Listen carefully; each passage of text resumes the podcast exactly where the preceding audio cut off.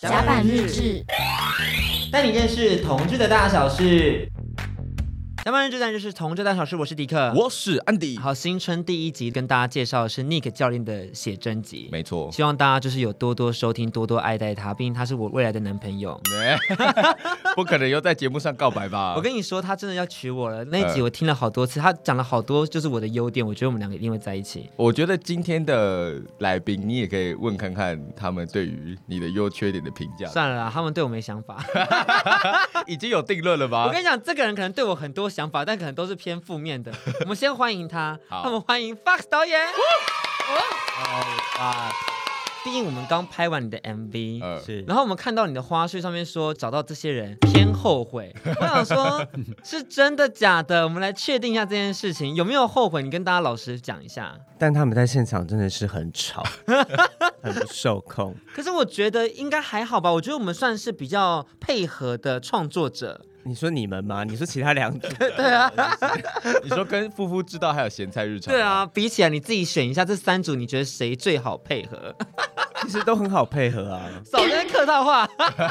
拜托，毕竟都拍了，不然怎么办？也是啦。对，所以今天呢，就是我们回顾来聊聊《日光树影》这个作品。嗯，今天呢，还有两位主演来到我们节目现场，让我们欢迎他们。Hello，大家好，我是 Adam。Hello，大家好，我是黄冠志。好，因为这是你们两位第二次跟 Fox 导演合作，我们先问导演有没有后悔？没有，不可能人家播出之后一直挑拨离间吧？不是，因为我刚很有甲板日志的风格。我刚刚看到 Fox 上一来，冠志给他个大拥抱，我想说，嗯、哇，有这么客套吗？有这么客套吗？发自内心的真诚的拥抱。然后冠宇一来、嗯、，nothing，他、欸、冠志不抱我是？对，哇，因为你比较晚到啊，眼神没有热情了。他们两个 CP 已经下线了，可以分居了，可以分居了。是之后如果日光树影拍成影集版，就是。他们还有办法再续前缘吗？Fast 导演可以啊，但前提是要有机会能够拍成影集。因为其实你知道，我看到《日光树影》，我觉得非常有趣的是，它的那个整个介绍、整个设定其实是写的非常完整的。嗯、你要不先跟我们分享一下这个设定是怎么来的，然后你怎么样发想出《日光树影》这个作品？起源是因为同婚通过了嘛，所以就有很多同志朋友在这一两年开始结婚。然后我之前有去参加了一个同志的婚礼，就是整个气氛都蛮好的。然后大家也很热情啊，然后就很像一般异性恋婚礼一样，只是我有发现其中一方的家长没有来。然后我后来就对于这件事情就有再去问了一些已经结过婚的呃同志朋友，然后他也没有说，其实有一些人的家长是还不知道他们结婚，可是他们已经去登记了。所以我就觉得这个东西在我们称作后同婚时代，对于婚姻然后跟出柜的想法，好像有一些东西可以再去多探讨一点，所以就写了这个剧本。但是这个作品风格跟你以往就是拍摄的算是蛮有落差的哎。就怎么会想到说，在这一次同志音乐爱情故事里头，要加入这个比较家庭类别的，而不是以往那种可能有一点点。你需要先简单的评点一下过去几个作品吗？迷你鸟，大家都看得出来，这部有一点点跟现实有一些 connection，、嗯、然后有一点点小小算讽刺吧，嗯、就是说你知道对于这个屌的尺寸的一些在意点。是、嗯，然后还有之前他拍索多玛的猫，嗯，这部也是跟性。比较有相关的，嗯、但这一次选择日光树影，选择家庭剧，居然把衣服穿回来。对，你把衣服穿回来了，嗯，Fast 导演。呃，应该说大家对我有一些误会，因为我最红的片子就是《索多玛的猫》，嗯，然后那部因为就是尺度非常的开。所以大家会误以为我好像之前都拍这种有一点情色、有点肉欲的片子，但其实我所有的作品里面只有《索多玛的猫》是这样子的片子，因为《索多玛的猫》之前是拍球嘛，嗯，那个东西讨论的主题也不太一样，所以我就会去尝试各方面的关于同志或者是关于人类情感的面向的讨论。那因为家庭这个东西，我比较少去碰它。我我其实蛮怕拍家庭剧，一来是我觉得我。有点难控制比我年长的演员，对，然后一来是我我觉得家庭这个东西，其实我并不是这么擅长的去写它，所以这次就想说可以来挑战看看这样。如果我说这部片像同志版孤味，你会不会生气啊？我那个时候在定位上面，其实我就一直说他是同志版孤味，是吗？因为我怕你大家可能对孤味有一些你知道负面的一些想法，就是想说孤味哼什么东西。我觉得 Fox 导演有变比较圆润吧 要不然他以前的影评也是非常犀利呢。要不要 Fox 导演来说说最近看了什么烂电影？哇，会剪进去吗？会哦，会哦，会哦。看了。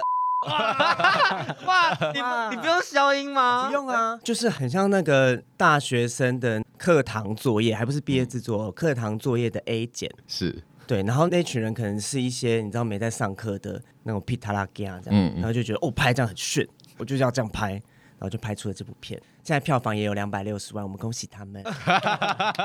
那我回到两位主演，因为这是你们第二次跟他合作了，要不要和我们分享一下，就是看到这个本的时候，当下是什么样的反应？因为可能跟以往你认识的 Fox 是有点不太一样的。那我们先从 Adam 来好了。呃，因为从迷你鸟到日光树影的这个角色差距很大，去试镜之前就是觉得。我我到底要怎么怎么诠释啊？所以我就打电话给我一个刚好是导演角色设定很像的一个人，就是他在媒体业工作，然后他也是在南部的小孩。我打给他聊了半个小时，然后他也是同志，然后我就问他说：“你有没有跟家里出柜啊？”请他分享一些经验。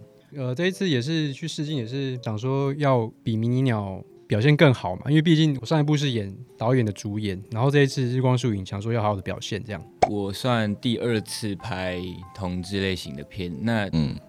这两次都是狐狸导演找我的，所以他算是一个开发我另外一个面向的导演，对他非常的感恩跟感激。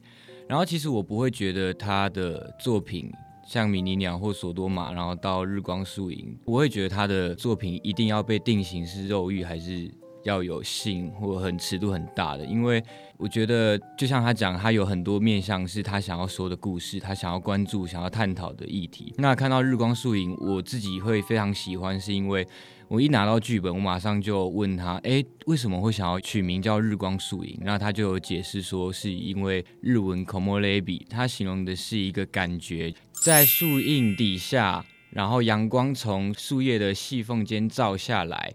有一种温暖的晒得到太阳，但是又不会太热的那种氛围，很舒服的感觉。那他就是想讲说，其实现在在同志朋友们比较少用直接性的出柜行为去跟家人说我是同志，比较都是彼此找到双方适合。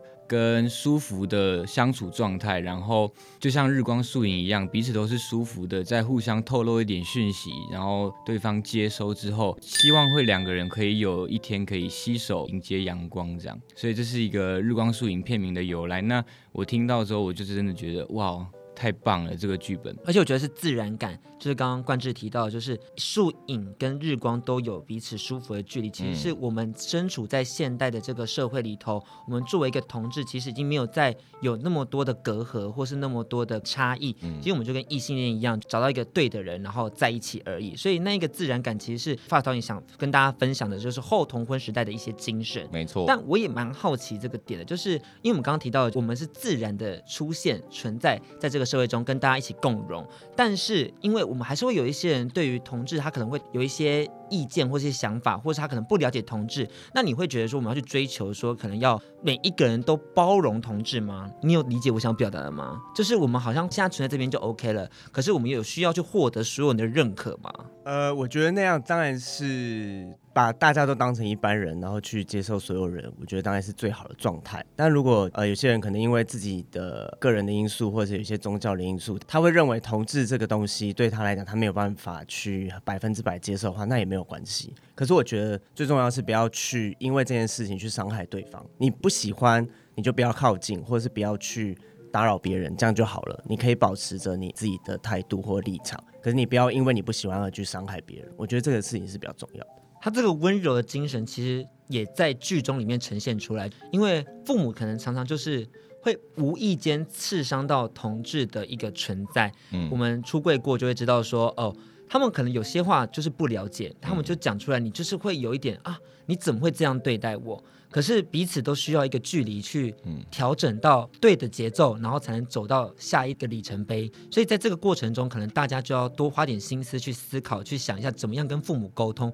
这也是我们后半段会聊到的，请大家继续洗耳恭听。我们回来聊聊就是这一 part，因为其实我们都知道说，就是 Fox 导演是找到冠志，那迷鸟其实也是找到冠宇，因为我看到你就是在他的 Instagram 上有发现说，哎，我们怎么还没有合作过？可能之前合作过卞庆华啊，合作过另外一个演员啊，但是唯独就是漏掉了 A 等所以我蛮好奇护导就是在哪两个作品里面找到冠宇跟冠志的。第一次看到冠志演戏好像是 MV 吧，茄子蛋的 MV，然后那时候我觉得他演得很好，然后是我很想要合作的比较不一样类型的演员，草根性比较强，就是我之前会想要合作演员都是那种比较可能比较精致，或者是他会是有一个形象在，可是因为我觉得冠志。他对于我来说是一个比较新鲜，但是他的东西也是非常的自然，因为我我其实我的东西很少有特别过度包装的的角色出现，所以我觉得我会需要比较自然一点的演员。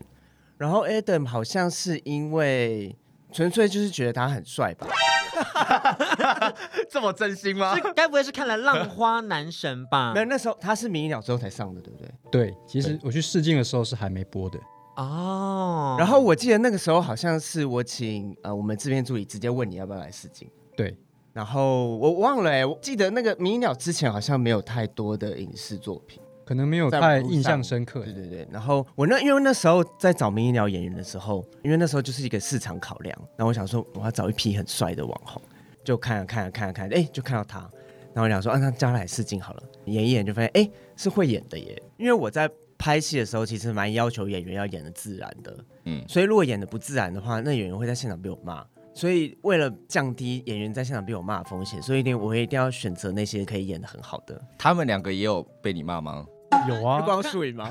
他最近新的一篇就在骂 Fast 导演，没有骂，愿闻其详。没有啦，其实第二次合作，我就可以从导演的眼神知道这一颗到底演的好不好。我的喜好就是在我的那个表现上面非常的明显。呃他不会藏哎、欸，你当下看到他不爽，他就是真的在不爽。我真的觉得演的不好的话，我整个人的状态就会喊完卡走过去的状态，就会是我觉得这个不好。那冠志，你有遭受到这么严厉的一些眼神的对待吗？你有过类似经历吗？我我，我们有一场就一起被导演骂，怎么了？怎么了？就被导演就过来直接说，你们两个再这样演的话，我全部都剪掉。好好任性哦，好任性哦。他说这一场是一定要放进去的，所以这一颗我们一定要拍到，不能不拍。嗯，然后就讲一些很重的话，因为那一天也是我们从早拍到晚，嗯，然后晚上已经十点多了，然后导演有非常多的压力。那一卡镜头大概是什么样的内容？就是二姐来，她送东西给二姐，然后冠志出现，然后二姐叫他们可以跟妈妈讲。哦，晚上的时候，嗯、晚上的时候。然后你们发生了什么状况？为什么会演不好？是台词的问题，还是神情？我，我觉得动作，我觉得主要是我们两个处在一起的那个氛围跟那个整个状态的感觉，就是没有到，因为毕竟要去婆媳见面，所以我觉得在那前面之间，我们两个的连接一定要是够强的，因为我真的希望他跟他妈妈讲这件事情。但是那一天的状况，我自己的状况就没有很好，就有点把自己锁死了，因为我被一个角色，我被角色自己的设定卡住了，所以就没有办法在现场很灵活的调整。所以当天我们三个就有马上结束之后，有开了一个小型的检讨会，然后三个在彼此道歉来道歉去的。Fox 导演道歉了什么？因为我当下真的是脸很臭，我自己认知是我知道我自己脸很臭，而且我知道我自己的态度非常的差。所以我那时候就想说，因为是第一天，第一天拍，对，就发生了这么大的 bug，对，然后我就想说，不行，如果第一天就这么僵的话，后面会拍不下去。所以我后面就是试图要跟他们沟通，然后取得一个好的平衡，这样。Aden 有接受道歉吗？没有，其实是我的问题啊，因为角色设定是我要主动一点。带冠志，我想要开始了，开始了。我真的是我的问题，因为我起的那个头不好，那个状态不对。最大型的道歉会要开始了。可以，那天晚上差不多就是这样。对对，彼此都说是彼此的错，那代表他们是和谐的啦。就整个过程大家还是蛮美好的吧？就是两位有没有最印象深刻的一场戏？要不要跟大家分享一下？我们先请冠志跟大家分享一下。其实我看完剧本最期待的一场是。餐桌上的戏哦。我自己最期待那场，因为我看完，然后我就马上跟导演说：“哇，导演，我真的很期待你拍餐桌戏。”他说。很难拍，但你不在那个餐桌上。对，可是因为我不在那个餐桌，可是我想要看，因为我一直很喜欢看餐桌上的戏。我觉得可以把餐桌戏处理的好的导演跟演员，就是真的是很厉害的。因为在吃饭这个是每个人都会做的事情，你可以如何在把剧情继续往下走做推进，我觉得这是很厉害的。所以。我看完那个餐桌戏之后，我就觉得，干这个导演真的厉害。而且台湾的圆桌是一个精神呢，就那个圆桌是我们特有的。基本上你可能在国外的片比较少看到圆桌的设计，然后就看到说，你如果能在圆桌的推进上，然后让每个人的戏、每个人的眼神、每个人的脸都有被带到，然后又能把剧情推过去，哇，那场我自己看的也非常的过瘾。嗯、那 Adam 呢？你自己最喜欢的是哪一场戏？我最喜欢的。剪掉啦，剪掉了。对啊，哦，你说你发文的那个吗？MV 婚礼那一场戏，然后那一场那一颗镜头，导演请我们彼此靠着头，嗯，听那个佩珍唱歌，然后享受当下的氛围而已。然后我印象很深刻是，就是现场的氛围很好，然后我心里就想着，哇，我们终于走到结婚这一刻嘞，然后就很感动，然后我就跟阿珍接吻很多次，然后那一刻没有用，你是不是变 gay？氛围到。你不要在那边乱帮人家。不是啊，不是啊，不是啊！你想想看，他自己都能这么沉浸在这个过程中，嗯、然后看到冠志，然后有种圆满的感觉，然后接吻，这个其实是一种情感的投射，代表着说，或许，或许你在看你自己有没有机会，是不是？他明年可能就跟男生交往了，你有没有这个空间？因为我知道冠志之前有在节目上分享到，然后他提到的是，其实他是就是性别并不是最重要的，而是那一个人。那冠宇呢？我觉得是哎、欸。真的，你也是吗？对啊，所以你未来有一天是跟不要把话说死嘛。好，好，我们我们明年见。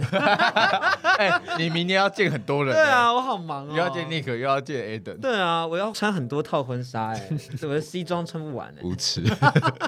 我觉得冠之最让我耳目一新的地方，就是他可以就是用很无违和的方式出现在同志片里头，而且他是让自己去 f e e d i n g 这个角色里面。所以我很好奇，你有没有什么参考基准去让你 f e e d i n g 同志角色？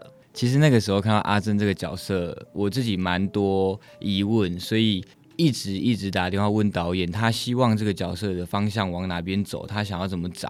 然后因为他的背景是宫庙背景，可是我自己之前接触过的宫庙小孩，他们如果真的都很阳刚的话。我自己的身边的朋友是比较少很阳刚，然后又是宫庙小孩，又是同志的，嗯，但是我刚好有接触到他是宫庙小孩背景，但是他是同志的，所以我自己往我看过的这些人的那个样子去塑造这个角色，觉自己觉得没有想要往大家的既定印象的宫庙小孩那一块去走，所以这次选择比较柔一点的。方式是诠释，因为导演他也希望阿珍的角色是很内敛、很内敛的。我还有做一点设计，因为我跟导演讨论是，他其实因为家里状况，爸爸不支持，然后在台北工作，可是因为家里的因素又要再回来工作。那对于泽明的家又是一个向往，所以他自己对于家的一个想象是。他希望是很美满。那因为他有在这么多的不同面向，所以我自己觉得他在跟每个人相处的时候，都会有他自己的一面。他比较容易隐瞒自己，所以在泽明面前比较可以透露出真正的自己。我自己的设定是这样子。他长得好完整哦。这一次短短二十分钟，他把整个结构。Fox 导演心中对日光树影的完整想象都跟我们一次分享了。其实里面阿珍这个角色的故事还没有被带到，就是这一次主要是在哲明家里头，所以我们也非常期待未来可以看到阿珍家里面的一些故事，还有他们可能之前，因为他们是青梅竹马，青梅竹马本身就会有很多的设定，他们一定还有之前的故事是没有被大家看到的，也期待。这边在此呼吁一下，如果有什么投资方的话，可以来找 Fast 导演，让他拍《日光树影》影集。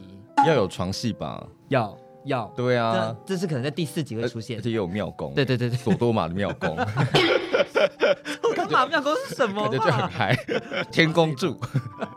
太多了，太多了。那因为刚刚我们就有带到说，其实就是冠志给我的感觉就是非常自然，在融入这个同志角色里面，其实也是完全无违和的。而且台语的运用也是我自己觉得哇，可以看到台语出现在同志片里面，真的是非常的难得。那我很好奇，法导演觉得这两次跟他们合作，觉得他们进步最多的地方是什么？我觉得也不能说是进步哎，就是我觉得他们还是维持着我心中觉得蛮好的标准。然后 Adam 是这次有比较松了，因为他上一次在拍《迷鸟》的时候还是比较紧张，所以他会一直来问我说：“那他这样演的好不好？这样演好不好？”那这次就是我会放比较多空间去让他发挥。Adam 刚刚一脸说：“嗯，空间很多空间吗？有空间吗？有，我只有跟他讲说，哎、欸，不要再嘟嘴了，你再嘟嘴我会打你。还是这样？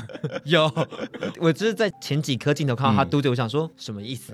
很可爱啊，我不允许，就是这边需要被苛责。那冠志呢？你自己觉得呢？因为我之前在看他很多影视作品里面，他都是演一些比较阳刚或者是比较 local、比较对对比较男性化的角色，所以他这一次在选择哲明跟阿珍的设定的时候，我我就故意把他们两个的状态对调，因为我觉得说可以看一下他们有没有不一样的发挥空间，这样。那我觉得就是冠志的演出是我觉得蛮好的，这样。这一次其实日光树影谈的面向非常的多，聊到了出柜，聊到了跟父母对话，还有对婚姻的想象。嗯，我觉得第一 part 我们刚刚聊了他们整个演员的一些心路历程之后，我们可以聊一些比较轻松的应景的话题，就是春节。嗯，那春节就是大家一定会经历到可能一些亲戚的问候，或者是一些可能感情状况的询问。所以我也先好奇 Adam 的部分，因为 Adam 目前据我所知，应该也是三十有余。了吧？呃，官方二十五了，官 三十二。他的他的官方网站很久没更新了，对啊，七七年了，七年了，该结婚了。你你是我妈？他刚一脸很愤怒，哎，不是啊，让我回想起那个家里那个轰炸，这样。来台北五年多了，不可能没有认识适合的人带回嘉义老家吧？还真的没有。哦，怎么会没有？你都在做什么？怎么会没有去认识一个对的人？就有认识啦，可是你说真的要带回家，真的还差很远吧？是因为不知道带哪个回家。我现在赖群主打开，哎、欸，一排聊哎，是不是？这真的没有，是不是标准太高？嗯，没有哎、欸，因为我可能太无聊了吧？怎么会？人家会觉得，哎、欸，都在运动啊。可是你还会很多，你还会打传说，还会打麻将。哎、欸，我们还没打过。对啊，我们都有约说要下次要打传说，下次要打麻将，都还没有约成。还是其实你比较适合带男生回家？如果你带男生回家，有这个空间吗？哎、欸，我不知道他们的反应，应该会先吓一跳。可是我家人对于同志是非常支持的。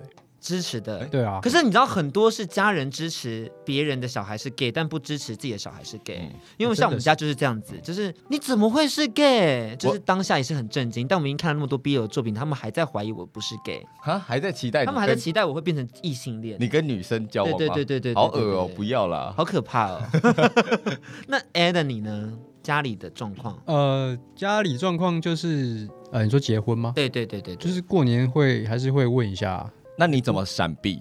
我都说就顺其自然啦，因为我现在也没有，就是也不会说隐藏什么的，就是有的话也没有什么不好说。他的答案就是长辈不会满意，然后说说算了啦，拎啦拎啦拎啦。那他们会帮你安排对象吗？或是就是有没有亲戚朋友觉得说啊，这问找我干啊别拜哦。啊，我曾经遇到一个比较资深的演员，他要介绍他朋友的女儿给我认识，嗯，后来我们有加 line，，然后呢，可是就聊聊不起劲啊，嗯，对吧？算了，就怎怎怎样会 怎样会让你聊起劲？不是因为你这透过通讯软体，你就会隔了一层。他很难聊，我是据点王。如果真的聊起劲，就是真的可以结婚了。我觉得是要碰面比较有东西可以聊。我觉得你单身到死。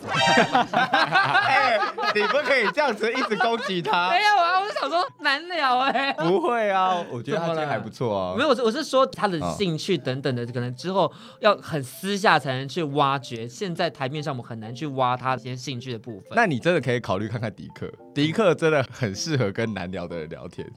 他真的很像忠犬，你知道吗？就是你不理他，他都可以一直对你，我会讨好你啊什么的。但没关系，我们问看看冠志。嗯，冠志现在当然他可能年纪上还没有考虑到这件事情，但是你是有梦想结婚的人吗？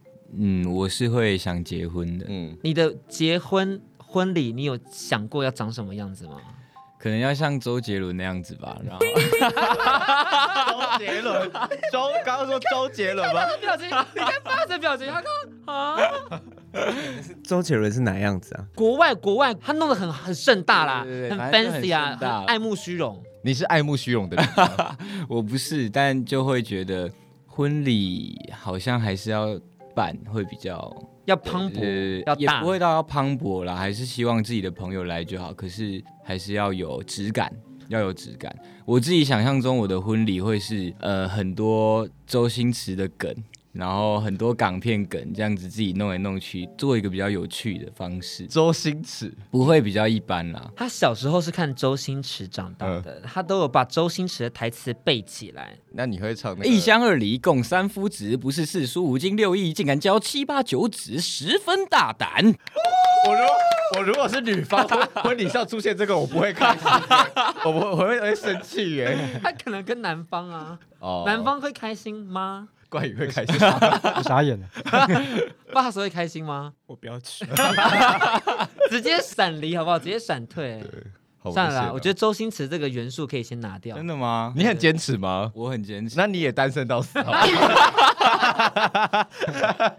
对，这两个人都单身到死哦。我不要啊！啊，你们两个很没有婚礼该有的元素哎。Fox，你教教他们。那不然 Fox 导演，你讲讲你理想中的婚礼好了。对。哎，其实就像日光素影那样哎，因为我自己本身并没有很喜欢宴客这件事情。嗯，对，所以觉得如果真的要结婚的话，可能就是来几个朋友这样，然后小聚一下就就好了。你不换装吗？换装什么？就是要换几套西装啊，然后可能要二进三进啊。我觉得那个在拍婚纱的时候做就好了，婚礼当天就是一套到底啊。对啦，我跟你讲，婚纱可以很多组，但是婚礼当天就是一套结束就好。而且我们也不像女生，可能要穿什么洋装，然后要有人提，我们就是两个干净的西装出去就能撑场面，然后性爱也可以穿着，多好看啊！就是就像一些你知道推特上他们穿西装做爱的感觉也很美好。你说你婚礼当天还要拍推特吗？对啊，很尽职啦，很尽职。毕竟甲板日志就是要服务我们的听众朋友们。可以。对，对。那这一次其实刚刚提到婚礼，就是因为正片结束后，我一直都觉得有未完待续的感觉。那透过 MV，我们就完整了这件事情了。所以这边我就觉得有一个比较算是深的问题吧，嗯、就是这个婚礼的部分是放到你自己想要吗？还是你觉得剧最后就应该有这样的 ending？其实那个时候在想这一个。配套嘛，就是剧跟 MV 的故事的时候，其实那时候就有决定说 MV 就是他们最后的那个婚礼。嗯，对，因为我觉得剧本身在讲的是他们已经结婚了，可是不知道妈妈到底。支不支持嘛？但我觉得那个支不支持可以到 MV 这边让大家知道说，哦，其实妈妈是支持的，只是在剧那边可能她不知道该讲什么，所以她当下没有表露她的意思。可是算是把结局锁死了，但你不会想要追求一个什么开放式结局，让大家自由心证什么的吗？应该说，在剧里面的安排是，他们好像各自都跟彼此讲了一些事，可是。各自都没有对对方有一个很明确的回应。对，我觉得那个东西就是一个现实上的状况，也也许我们都还在慢慢的适应对方或适应彼此，在接受这件事情的步调跟节奏。那我觉得 MV 给予大家一个正面力量跟幻想的一个东西，所以我觉得 MV 这边必须要让它有一个比较好的 ending。那这一次作品其实是一个非常走心的故事，你有期待观众朋友们看完之后可以有什么样的收获或什么样的一些体悟吗？希望这个东西可以给大家一点力量啦，因为毕竟不是这么多同志朋友都有跟家里有出柜，或者是有跟家里讲自己的状况。那呃那时候在填调的时候，其实也有也有问了一些人，他们有说，他们虽然跟家里的状况、跟爸爸妈妈的状况都很好，可是，在感情这个部分，他们没有办法去跟家里的人分享。比如说他失恋，或者是他有心仪的对象，他没有办法跟家里人说。我现在难过是因为什么？我现在开心是因为什么？他们会觉得说这个东西可能是他们这辈子最大的遗憾，就是没有办法跟家里分享这件事情。所以，呃，我会觉得说这个片子带能够带给大家一点力量，是慢慢的去跟家里和解共生，慢慢的跟彼此靠近的这个过程。那也许这条路很艰辛很难走会花很多时间可是我觉得要试着去踏出那个第一步看看然后有点像是在陪伴着大家一起去做这样的尝试的感觉。爱是什么？我搞不懂。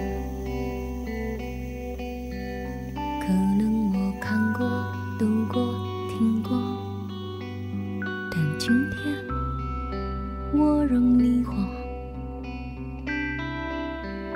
爱是什么？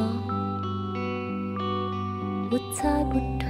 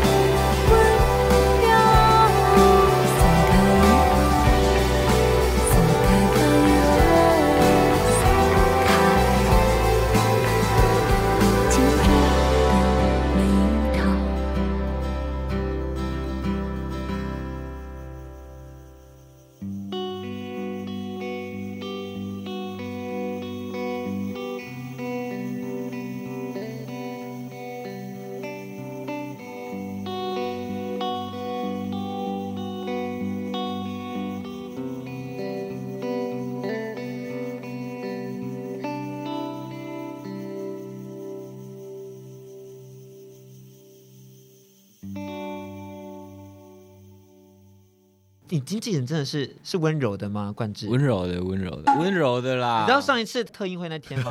我不是问了一题说什么？你们要不要开箱一下彼此的吻？对，你知道我看到你的经纪人脸色很差哎、欸，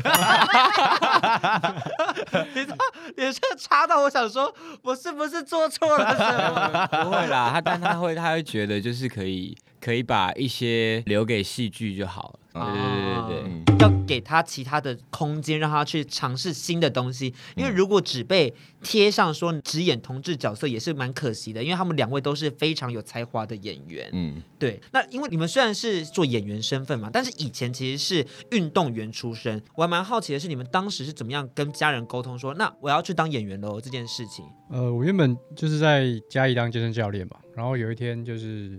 经纪公司。对，那我一开始是拍验人物的写真，嗯，二零一六年的时候，对，然后他那时候也还没有什么作品被大家知道，然后他突然找我嘛，然后我就想说好啊，记录一下自己，然后后来照片曝光之后，就有经纪公司找我，然后我就前一天跟我妈说，哎、欸，我妈我明天要去台北了，然后我签经纪公司这样，然后他就也是蛮支持的，真的吗？真的、啊、真的、啊，因为我以前当运动员，他就还蛮支持的、啊，可是从运动员转往演员。这件事情其实是幅度蛮大的，非常大，对啊，啊，重点是我那时候没有跟他拿钱啊，就是妈妈觉得养得活自己，那你自己开心就好了。对，那你当初对于这个轨道的转换，自己心里有没有觉得蛮忐忑的？就觉得说，哎，好像健身教练这一块好像也没有说不稳定啊，等等的。对啊，我就想说挑战一下自己，嗯、然后我想说以后不要后悔，嗯，对，然后现在后悔。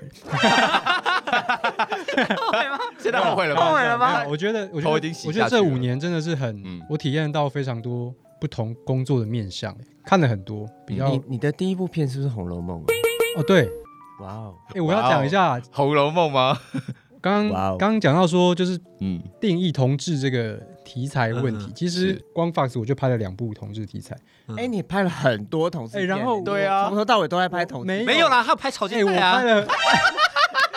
我拍了很多穿衣服，然后跟女生谈感情的。我们先跟谈感情吗？我们先跟冠志补充，曹丽娜就是一个女性的情 色情色片，情色募资募资计划，对，就没有怎么样啊。然后就是他跟女生有一些热吻，然后香艳淋漓那种，就是两个人在沙发上贴着彼此，大干特干哦，没有没有干啊，穿着裤子穿着裤子，有没有勃起这样子不知道，但是是一个有趣的尝试。是，好，你继续说，继续说。我要讲什么？就是 就是我最近日光树影上，然后有一些网友说：“哎，怎么又同志题材？”嗯，然后其实我就会想说，其实同志题材它有很多不一样的面向，角色的性格不一样，而且是我第一次演要跟家里出柜的故事，有面对家人这件事情。对，然后我就会想说：“哎，奇怪，为什么你们不是去质疑说，哎，他怎么又演异性恋的故事？”嗯，我觉得社会某一天可以走到这样哎、欸，就是我觉得为什么要说你怎么有同志题材，但你就不会质疑说，哎，你怎么有异异性恋题材？你懂？就像那个片子，为什么同志片一定要是同志片？是他为什么不能只是爱情片，或为什么不能只是悬疑片？为什么要加上同志，然后变得他很特别的感觉？而且这也是可能因为其他的演员们可能没有办法做到这一块的部分，所以可能拍同志片的时候跳来跳去，又跳到了关羽这样子。嗯嗯，毕竟其他演员可能没有像他一样好。是，这里又要又要这么圆融。我跟你说，又要这么刚刚那段，我其实期待 Fox 导演说，嗯，我也这么觉得，就是他可以这样帮我们接一下，然后表现出，嗯，他也这样认同冠宇的才华。想我想说，我要接话了吗？你说，你说，你说，好，你说，你说，就我觉得他演的很好。二零二二啊，我们要圆融一点。超靠北的啦，真的是好的啦，大家真的是好的。冠志，冠志，你怎么样跟家里说你要去当演员？因为你以前是桌球选手。我好像没有特别说我要当演员，因为我六年级就自己离开家去外地学习桌球。嗯，就算从小是我自己决定我要打桌球的，然后到大学开始从事表演，这也是我自己的决定。然后我们家人。就他们蛮支持我，让我做我自己想要做的事情，所以自己蛮幸运的，不用有什么家庭革命。我记得奶奶有一点点不开心，你没有当桌球选手。哦，对，就是因为我阿妈会觉得你从小就去外面花那么多钱学桌球，那你你好歹你也做什么桌球教练啊，或老师比较稳定一点的，有稳定收入的工作，但是。我阿妈就说：“你做演员，阿妈不欢喜啦。”嗯，然后我就回阿妈说：“但是我就欢喜啊，因为我会觉得你就做自己真正想要做的事情，你才会真的开心快乐，所以就也没有再跟阿妈他们多做什么，就是把自己做好，让他们放心。嗯，那他们有看过你们的作品了吗？就是家人们，你说奶奶吗？无论是奶奶或是冠宇的爸爸妈妈们，有没有看过你们演过的作品？冠之先，我阿妈好像比较少，但我爸妈、我家人都是有看过，然后因为他们都很关注我的社群。所以我有发照片或动态，他们就会说：“哎，最近又要上哪一部了？”或者是：“哎，这部片怎么在宣传了？没有之前没听你在拍。”他们倒还会说：“哎，你在拍的片有没有缺演员？我想要去探你的班啊，顺便当临演这样子，看可不可以？”嗯，但我都跟他说：“你你不要来了，你就看作品就好了。”那家人对于你出演同志片这方面的态度是怎么样？他们不会觉得什么同志片还是什么什么，嗯、他们反而会觉得不希望我演。什么拍音啊、气头狼啊、oh. 那种，他每次看到怎么又是演混混，或者怎么又又是演又要打人的，你又不是这么坏的人，你明明就很阳光啊，为什么都要你演坏人？你说没有，我就这么坏，是你不知道而已。不要把他说出来，他可能会听这一集。那冠宇呢？家里有看过了吗？日光树影。哎、欸，我其实不知道我爸妈有没有看过，可是我爸那一天就问我说：“哎、欸，你不怕你会被定型？”嗯，我就知道他应该有看过这样，对哦。爸爸也有看迷你鸟吗？应该有啊。爸爸说明明就没有这么小，我生的哎。但妈妈不是会 care 一下你的穿搭吗？哎、欸，你翻到很久以前的照片，翻啊翻爆啊，九百多篇哎，好累哦。而且内容都没写什么，感觉都一样。哎、欸，我我推荐日光树影是我文最多的，文最多的，文最多的，文最多的。我真的对比过九百六十二篇里面文最多的就是日光树影，还有迷你鸟，对。Fox 导也不要再苛责了。虽然我话很少，但我把最好的都给你了。对，已经是最好的了。是。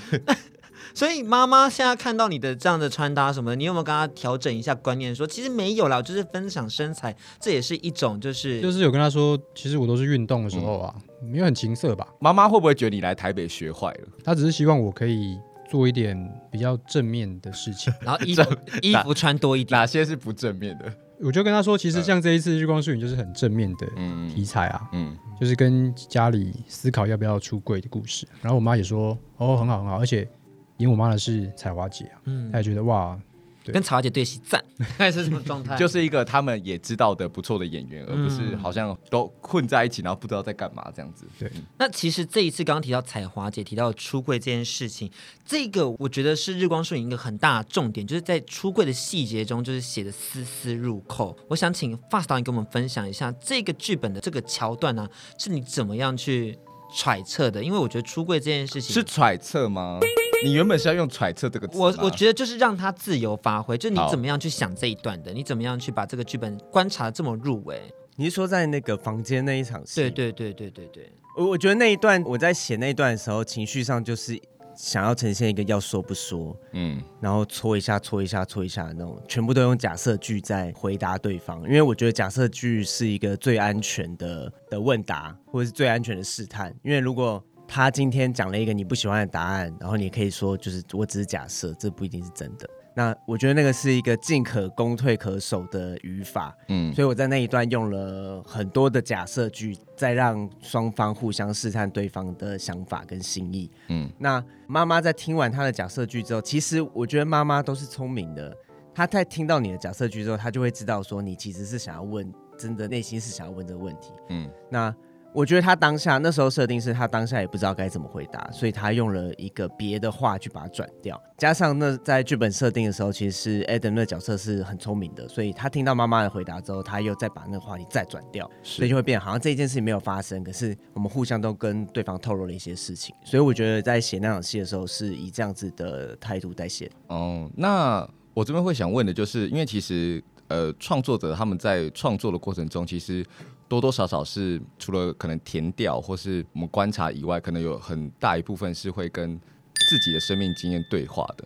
那我也想知道说，就导演拍完那个景之后，有没有跟自己的哪一部分有做对话到？应该说我，我我也是很很少会跟家里的人分享我自己事情的人，不管是感情还是工作，嗯，因为我觉得他们比较不知道我现在在干嘛。虽然说他们有订阅哈哈台的 FB，然后会常看我在上面就是扮女装啊什么，他们就觉得哎、欸，好像也很有趣，但也就是有点莫名其妙，就是他们会觉得我工作是有趣的，可是就有点像是他们在里面讲说，就是他在跟泽明说，为什么你以前很爱笑，回来都不笑。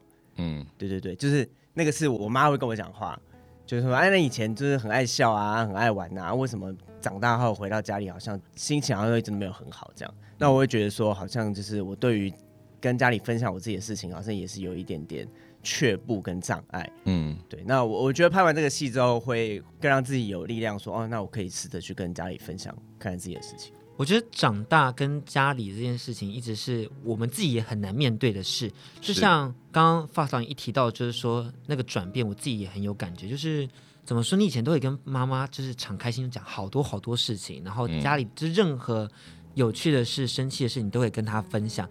但是长大以后，突然那些东西都不知道怎么说了，而且尤其是当你受到委屈的时候，你就更不知道怎么跟他说。嗯。那个委屈有时候是可能工作上遇到瓶颈，或者是你在创作上遇到障碍，可是你就会觉得说啊，他也不懂，同时可能也没有那么支持你的工作，就突然觉得那个距离被拉得好远好远好远好远，然后一时之间也难以去适应长大后的一些。新的心得，嗯，我觉得我也可以问问两位主演有没有这样的一个体悟，在于说可能长大以后跟家里的关系变得比较遥远这件事情，或是重新定位彼此的关系跟距离。对，我们先请冠志跟大家分享一下好了。冠志吗？好，嗯，刚刚就是真的觉得蛮有感触的，因为自己本来就这真的长大之后，跟我们家人讲话的时间就变得很少。包括可能之前国中的时候都还会受委屈，觉得很心里有一些不愉快，都会打电话回去哭，也会想家嘛。因为我六年级就离开了，所以可是到现在是我一回到家会完全跟在外面的状况是完全不一样的。很多时候我妈还会说：“哎，为什么？就是可能看了我宣传的影片还是什么，她还反而密我说：‘哇，原来你有这一面。’但我就会觉得这就是我自己没办法去突破的地方，因为我也很希望跟家里的感觉更进一步，也不是说更进一步，就是回到小时候那个状况，就像什么事情都可以讲，什么心情不愉快、开心都可以分享，但现在反而会觉得不知道怎么开口，自己还在找答案，也不知道是不是因为离家太久了还是什么的，所以可能真的希望新的一年可以在这一方面有一些突破。那 Adam 呢？他今天录音前才刚从家里回来，嗯，和家里的距离，你自己怎么拿捏？好远啊！我觉得就是我从小也不是跟容易跟家里表达自己爱这件事情，嗯，就是我好像从小到大没有跟家里说过我爱你，嗯，妈，我好爱你哦，嗯，这种我们家里的相处模式不是这样，嗯，而且我从高中到大学就是在台南嘛，然后大学毕业之后。虽然在家里当健身教练，可是那时候我是自己去外面租房子，然后到现在当演员，其实我很长一段时间不在家，然后有时候回去也会觉得，不知道怎么聊，欸，哎，都会比较被动。他们问你说，哎，欸，你最近怎么样？我说，哎，欸，还不错啊。对啊，就问你最近怎么样，真的是不是，是不是很难回答？真的。那跟你演的同剧演员是谁啊？然后，嗯，然后讲完之后，他们说，哦，哦，对，就 谁呀？就是一个尴尬的状态。他们就哦，那演得好吗？啊，你开心吗？对啊，我觉得最重要的是他会问你说，哎、啊，那你开心吗？对，那你最近有钱吗？嗯，嗯，没有哎、欸，没有啦，就是至少知道他是有在关心你，然后他是透过这种方式在爱你的。嗯，对。怎么办？我我赫然发现我们五位。都是不太擅长处理跟父母之间的距离的人。我很擅长啊！你哪有？你哪有？我我很坦然。你哪里坦然？因为我我我其实后来会觉得说，其实爸妈呢，虽然他可能不了解我们这个世界，可是他们毕竟活了这么久的时间，所以他们其实很多东西其实你知道见怪不怪，或者他们可能其实。碰到新的事物，他们其实很快就可以接受。他们就会说啊，这是年轻人的世界，这样子。对，所以其实爸妈也是要被教育的。好的，谢谢。这个、这个结论是好的吗？谢谢来自这里最年轻的安迪的分享。就，就是他们自己也要对这个世界有一些新的了解啊。但就是说你，你自己要拿捏那个尺度。我觉得不一定每个人都是要跟父母当好朋友啦。我觉得有时候可以舒服的抓到一个彼此共存的世界，就是他年长以后的世界，如果那个重心他们可以找到别的，我觉得也不错了。这其实就是我们日光树影面后面的。正片结局里面有提到的一点点的概念，就是后面提到了彩华姐饰演的妈妈的角色，有提到说可能哦以前跟那个日本的。男友有一些暧昧，然后再找那个当时的回忆，我觉得这都是一个转移焦点或者是陪伴父母的一种方式，聊聊以前的事情，聊聊现在的事情。那如果说大家可能也是和我们一样，不知道怎么跟父母相处的话，都一定要记得去嘎嘎乌拉拉上观看《日光树影》，嗯，一起了解，一起找到和父母之间最舒服的距离。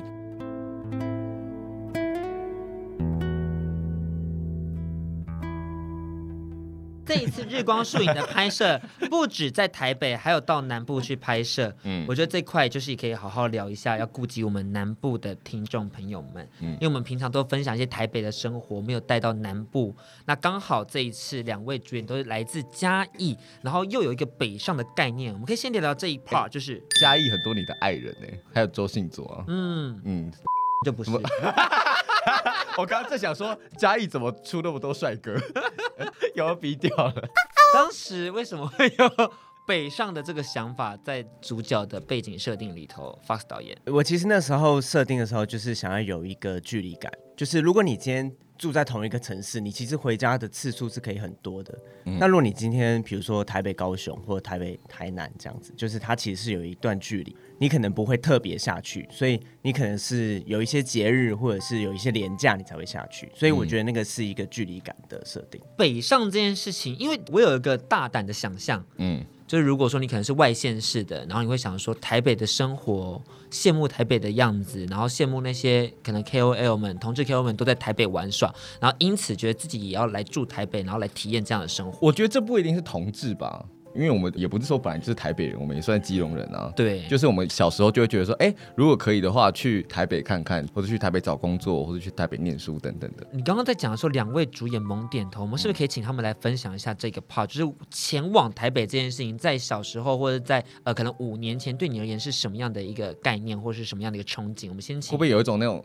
林强兄这样的感觉，对对对对对。林强是不是也是嘉义人？I don't know，但我压力会不会来可以带把怕饼？哎，其实我也算是嘉义人呢，因为我爸是嘉义人。哦，那对啊，你们三个嘉义人一起来聊聊这一 part。我们先请冠宇跟大家聊一下。我也会觉得台北有很多的想象。嗯，以前来台北就是那种国中、高中的毕业旅行，嗯，去一零一拍照，然后去淡水渔人码头，然后就是就这样而已。这行程听起来超不可能，就是观光客行程。南部上来都是这样子。那时候就会觉得台北很繁荣，然后步调很快，嗯，然后有机会也想要上来闯闯看的感觉，这样。那你刚上来台北的时候，有没有被什么东西给冲击到，或者吃了什么亏？我觉得是走路的步调，就是我去搭捷运，然后大家都一直。超车，超车！我我之前其实大学的时候是在台中念书，嗯，然后我觉得一样是步调的差异。我之前在中心，就是台中的中心大学，然后就是光是穿过礼堂，我就可以走十五分钟。可是我以那样子的步调在台北走路的话，我会被撞死，被拥挤的人潮一路往前推。对对对，所以我我觉得台北的步调是真的蛮快。然后。可是我觉得大家会来台北，会想要上来台北，其实主要有一个很大的原因，是因为台北的工作机会比较多。说真的，因为比如说像媒体业或者是拍片，其实很多制作公司有八成的制作公司都在台北，然后很多的试镜机会也都在台北，所以对于很多拍片的或者是演员来讲，你不来台北，你其实工作机会会少非常多。可是作为演员，在台北生活还是挺辛苦的。他前面需要一个累积的时间。对对对对对对对对对对，你讲的很好。我刚刚才讲出会有遇到呆账的问题，就是会有一些累积的时间啦。嗯、我觉得刚好也可以请冠志跟我们分享一下，上来台北跟到台北之后的生活，和你想象有什么样不一样的地方？呃，我觉得最最难适应的应该会是天气跟物价。台北真的太容易下雨了。然后南部的天气就真的很舒服，物价就真的贵到一个你不知道到底在贵什么东西哎，会不会觉得又贵然后又不好吃？对啊，哎哎，觉得你太直接了。我我有个问题，我真我真的很好奇这件事情。嗯，八方云集什么时候变到六点三块这么贵了？这么贵吗？对，六点三呢？是因为你四块，是因为你在以前是四块啊，现在是六点三块，还就是因为你在市政府那边吃比较贵？是是这个原因吗？我不知道啊，我就觉得天啊，台北的物价什么时候飙升的这么快，到我难以呼吸了？而且台北的房价就是现在一堆很贵的鬼屋。对，而且我觉得人情味真的也差很多哎。嗯，就是在南部会可能借个厕所啊，或者什么东西掉了，都会很多人会捡。可是，在在台北刚来的时候，是真的大家都不太理你，然后就是自己做自己的样子。嗯、我觉得啦，我自己的感受可能不一定是这样，但。嗯没关系，我我我听得出你那个暧昧跟有点你知道圆融的地方了。嗯，今天是个圆融特辑，大家讲话都语带保留，但是这是对的。是我们最近才被骂说什么不要每次都得罪人，我们要学习有礼貌，学习大家都彼此留一点空间。我们二零二二的第一个功课就是要有礼貌。人情老老几算，人人情留一线，日后好相见。但我不知道怎么念。说人情留一线，日后好小看。对对对，厉害。干，我好烂。好，那你们什么时候会特别想家？因为在台北生活也算是有一段时间了。那我知道你们上来大概五年多，所以这五年来最想家的一个 moment 是什么？或是你回家一定要做的事情？我回家一定要做的事情就是吃火鸡肉饭。哦，嘉义很多啊，真的嘉义的火鸡肉饭哦，要不要推一家？棒！哎，其实每个嘉义人都会有自己最喜欢的，但是都有嗯，统一一家绝对不能去吃的。那那就上网 Google 就知道了，可以搜寻哈哈台的那个 哈哈台的嘉义街坊，招牌很大，那是不是？呃，对。那我自己我自己会喜欢琉璃掌跟呆师，嗯，对，这两家呆师一定要喝他的鱼汤，呆师，然后要配芥末蘸。那你什么时候会想家？我就是当在台北闲到一个焦虑的时候，嗯，就会想要回去放松一下，调整一下自己的步调。因为就像演员不是这么稳定的，所以当你有一阵子或好几个月没有接到试镜机会或拍戏的机会的时候，你心情会整个很焦虑。那你只要一焦虑，状态不好，工作找上来了，你用那个不好的状态去面对的话，效果也不会好，所以当那个时候我就会想要回家。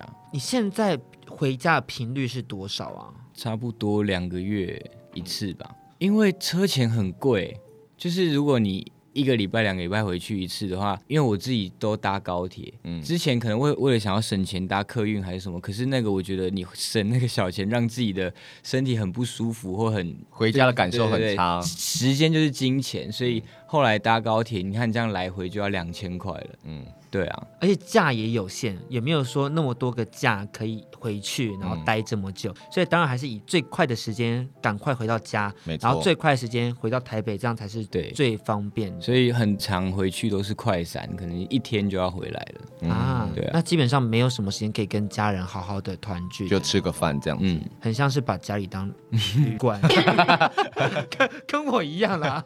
我今天才被骂说什么？你为什么总是把家里当旅馆？你有很多理由可以出去。你很厉害哎，为什么这么苛刻？是为什么是你们家的问题吧？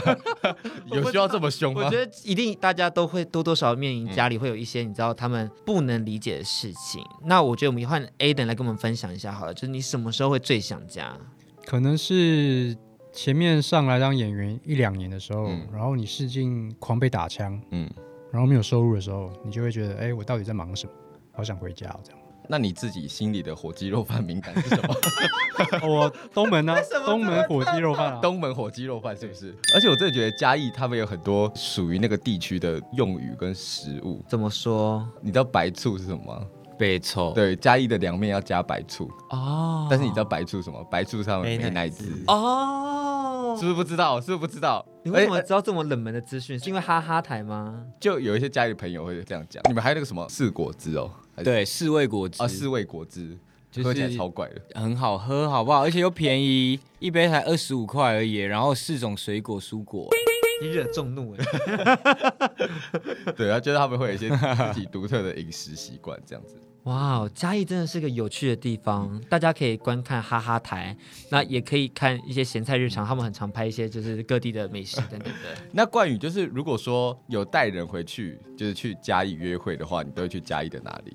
哦，呃，文化路。文化路，我跟你讲，就是难怪会单身到 快意生活村，快意生活村吗？超无聊的。等一下，我们先讲文化路的 bug 是什么？我们先请冠志讲一下为什么文化路。不是，你要先跟我说去文化路哪里？对，文化路现在很繁荣，像文化路那个周末人是爆满的。哦，那你就在台北就好，你去嘉义干嘛？是哎，你规划一下，你大概会去哪几个点？呃。好吧，我们我们中午到嘛，先是吃个东门火鸡肉饭，呃、然后吃完呢，然后去那个东门市场喝一下杨桃冰，哎、欸，那家很好喝，嗯，然后呃下午嘛，下午我觉得可以，如果骑车，我喜欢骑车，骑车我我们可以去那个奋起湖，哦，一个一个下午可以完成哦，哦，好像可以，然后奋起湖它就有那个甜甜圈，还有那个草仔粿，嗯，可以吃，还有那个便当，嗯，然后下午。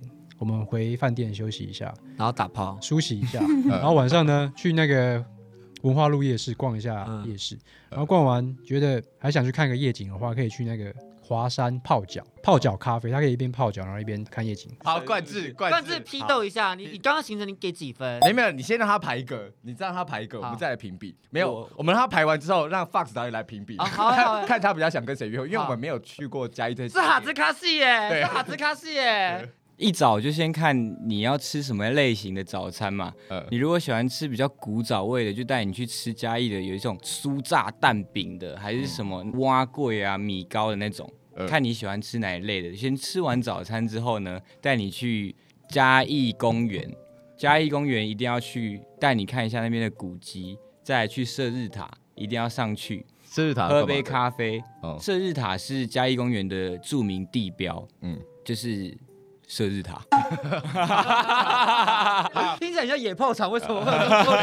你继续讲，你继续讲。然后嘉义公园在就要去游乐设施地方，那两个在那边骑小木马，旁边偶尔还会有，我小时候还是会有一些沙画，但不知道现在有没有，就要去带他去玩沙画。嗯、有没有知道沙画？我知道，我知道。对，就是你长大之后就很少接触，我比较喜欢。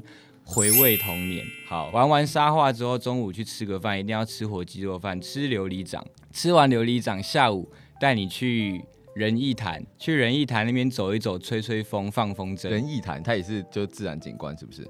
就是一个坛的旁边，他都没有解释。瑞塔，瑞塔就是塔，潭，瑞塔就是坛。呃，对，仁义潭，仁义潭放完风筝之后呢，旁边会有那种可以逛一些小吃的地方。吃完小吃，晚上晚上回来带你去住哪里？晚上住哪里？啊，住我家啊，省省一笔啊。但如果你要泡温泉的话，我就开车载你到台南。泡个关子岭温泉，再把你载回来。我好像会选冠宇的。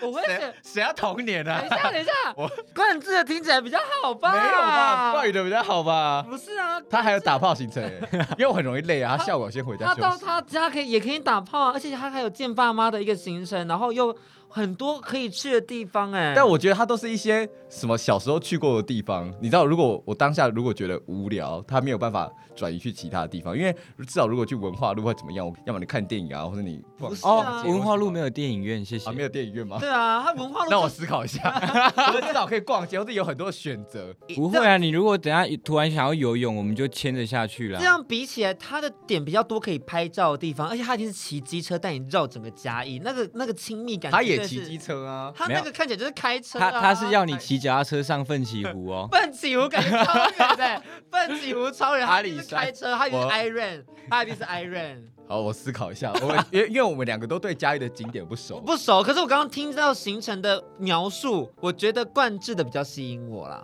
那 Fox 导演，你说说呢？哎、欸，我们刚好一比一耶。我觉得冠志的行程有点太慢。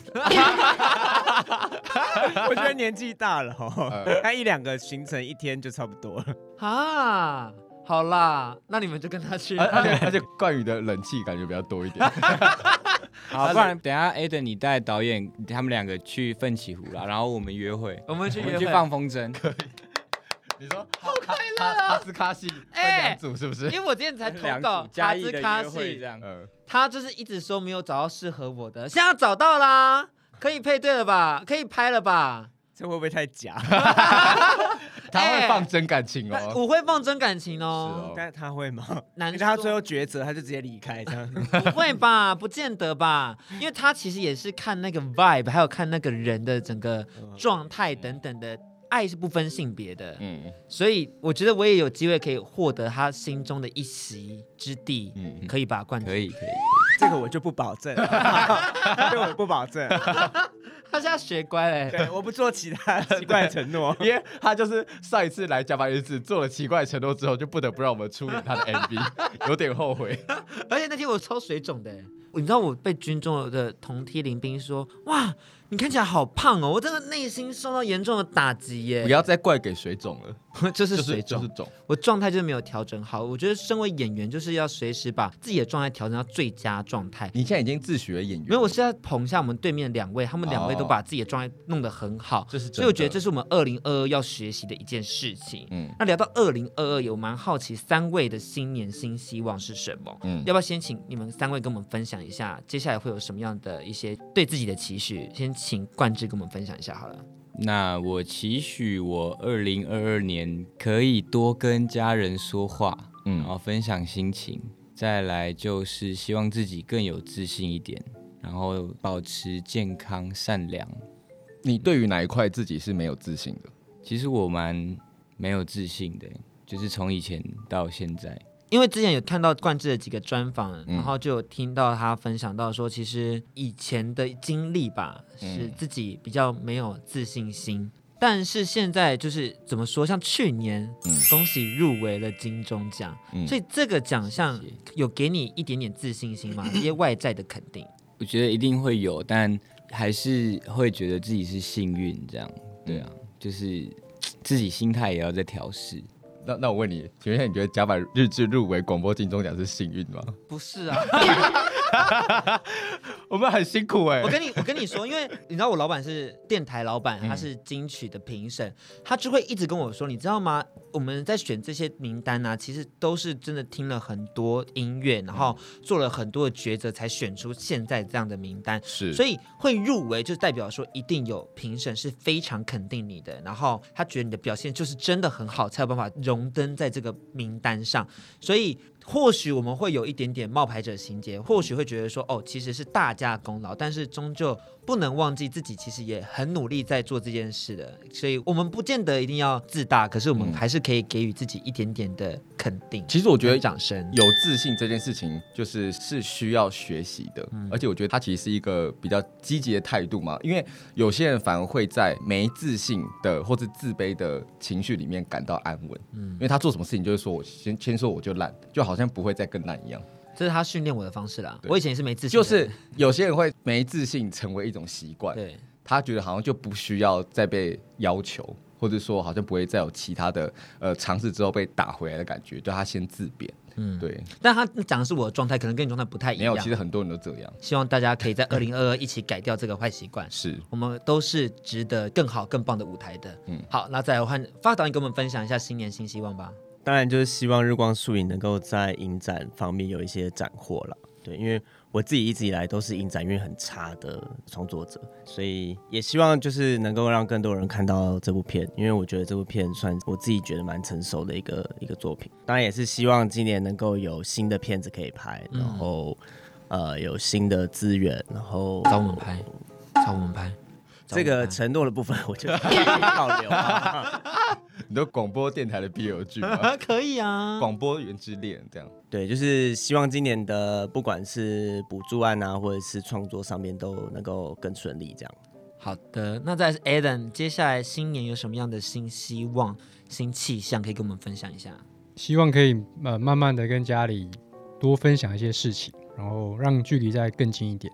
然后就是希望导演有新戏可以找我。跟冠志 再续前缘。对，那我有个问题想问你，因为你以前有分享过，说你最欣赏的是吴康仁，那他最近就有跨刀出演了我们华灯初上的，好厉害啊，Baby 妈妈。对，未来我们会有机会看到你这样的尝试吗？我很想挑战，就是穿女装的部分。对啊，好，我们现在立刻跟非凡和菲律宾说，变装皇后，他最近要出写真集，他要去上 Locker Room 就不会是一日店长，而是变装皇后之夜。我们帮他跟 Locker Room 敲定了，谢谢。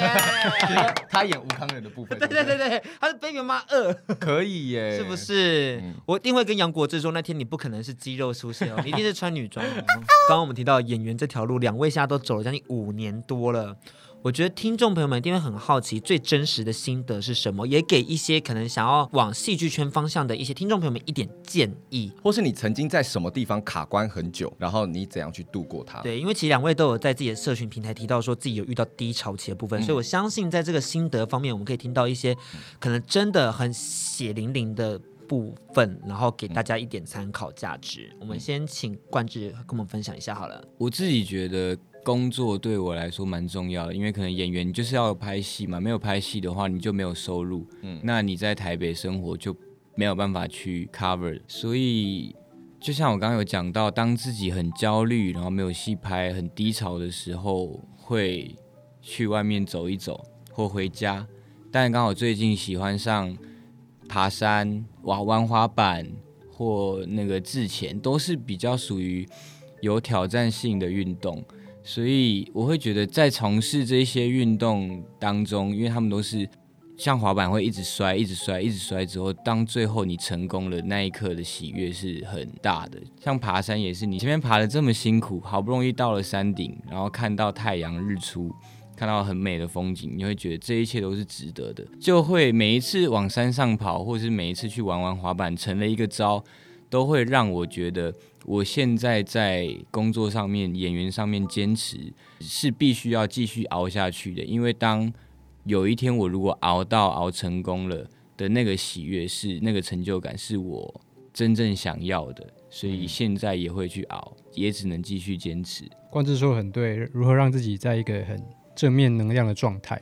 就比如说你现在当演员，但是你没有工作、没有钱，然后你去试镜就会状态不好，就是你要怎么让自己保持在一个很正面轨道，就是你今天有工作，然后你赚了钱，然后状态很好，去试镜，哎，感觉还不错，然后工作就来，就，让自己保持在那个正面能量的状态，我觉得很重要。吸引力法则的感觉。对对对。那有没有曾经来台北到第几年的时候，觉得说啊，好像要算了，要回家了，或者去做别的事情？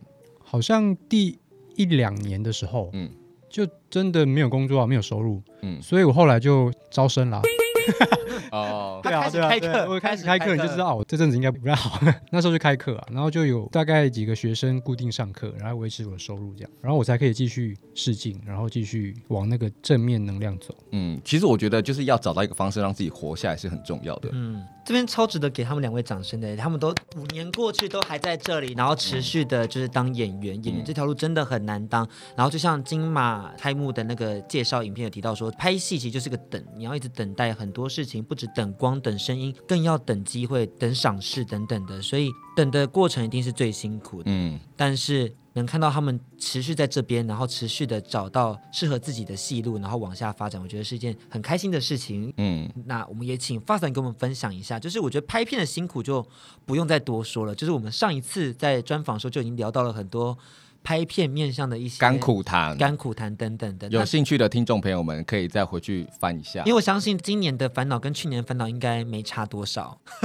对啊，因为作为创作者，其实每年的烦恼都差不多。嗯、然后我我其实蛮庆幸《日光树影》最后能够被拍出来，因为其实从开始写剧本到被拍出来，其实中间经历了蛮多的事情的。对，所以它最后能够被呈现出来，我觉得是蛮幸运的一件事情。是。接下来会有长片的计划吗？长片一直都有在，一直都有在写，但是就是因为工作忙嘛，所以就是断断续续。但是会希望说有一天，因为他就是人生终极目标，就是要拍一部长片，是，所以一定会有一天达到那一个目标。这样，我突然有点好奇，因为你现在不是在教书吗？呃，对啊。然后有看到这么多莘莘学子来这边学影像制作、学拍片。那你会给他们这些你知道出生之犊一些什么样的建议？我觉得在学校，如果你现在是在学校上课，然后在拍片的话，我觉得不要给自己太多的限制。嗯，就是即便你今天拍出来的片子可能不成熟，或者是没有达到一个很理想的状态，但我觉得那都是很棒的尝试，嗯、因为你在学生阶段失败，比较没有这么多人会苛责你。但如果你今天把那个失败经验拿到社会上的话，你会遭遇到的那个攻击会更让你更难去适应。那我会觉得你在学生时代多尝试的话，你会自己摸索出一套你自己舒服或者是你自己想要的创作方式。那你有没有觉得哪些基本功是一定要做的？就是一定要多看电影啦，因为我觉得有一些学生他会觉得说，我自己就是很屌，我自己拍的片就是最厉害，我不用再看别人的片。但其实如果你可以多看一些别人作品的话，你会知道哪些东西是有用的。那你要把那些有用的东西学起来，然后转化成你自己的东西。其实我觉得很多创作的道理都是一样，不管是写东西，还是创作音乐，还是。拍影片，你吸收量一定是比输出量要多非常多，才会最后有好作品的诞生。也给我们的听众朋友们一点建议啦。嗯，希望今天的分享对你们都是受用的。是。最后我们要临时 cue 一下 Fast 导演，就是毕竟我们刚刚都有提到说，Aden 有写心得，有写感谢心得，然后冠志也有分享。那导演你呢？我好像没有看到你提到他们两位的感谢。他没有感谢冠志跟冠宇的相遇相知，哎，或是对于日光树影这件事情的全部的完成。对，先这个心得，然后再分别对他们讲一点点话。我觉得是这部片能够拍完，真的是我觉得是等到了一个契机啦。我觉得有点天时地利人和，因为我们刚好又碰到了疫情。在疫情期间，就是筹备这个片子的拍摄，其实很辛苦。然后我们那时候在等彩华姐的档期，也等了一段时间。然后最后他终于确定他有一个空档可以给我们的时候，其实也是我们也算蛮幸运的。然后在开拍的初期，我就有跟他们两个聊过。然后。当时 Adam 好像处于一个比较不太好的状态，我就先跟冠志说，就是如果这个片子有成的话，就是我会希望他来演这个角色。当时确定成了之后，我就开始有在招募演员嘛。我我记得好像是准备要试镜的前几天，我就刚好滑脸书滑到他，然后我想说，哎、那他最近在干嘛？然后就跟他说，就是你有你有没有看到那个演员甄选的资讯？然后问他说，哎、你为什么没有来投？就是一个这么想演戏的人，我好不容易你身边有一个可能会就是你可能比较接近，对对对对对，那为什么你没有来投？就是说那不然你来投投看。然后他才跟我说，他其实有经历了一些在日光树影之前有经历了一些人生的低潮。然后那时候就是他们俩来试之后，我就觉得说哦，好像他们各自都有在演员之路上面有进步。然后我觉得也许再选他们两个再一次让他们合体看看是一个不错的选择。对，然后呃，我觉得成品的他们的表现跟整个呈现出来的东西也蛮好的，对，所以就前面有问说会不会后悔，我觉得我没有后悔选他们两个，对。日光树影是我们这次同志音乐爱情故事的最后一个篇章了，在目前在嘎嘎乌拉上已经可以观看了。发导演刚刚提到，就两位。演员都是他不后悔的选择，嗯、那我相信大家如果点进去观看，也绝对不会后悔。请大家一定要把它看完，并且搭上 YouTube 的日光树影 MV，一起把它看下去，一起把加班日志看完。对，里头还有我们难得的出演，谢谢 Fox 导演的赏识。我觉得这个宣传到这边，希望大家都能感觉到我们的苦口婆心啦，因为这部片真的是非常非常的好看，没错，是我们绝对是最推。绝对是最推，必须推吧。嗯，那接下来三位有没有确定的计划是可以跟大家分享的？我再来要出一本写真书，一月十五号左右要上市。这么确定了吗？你怎么知道？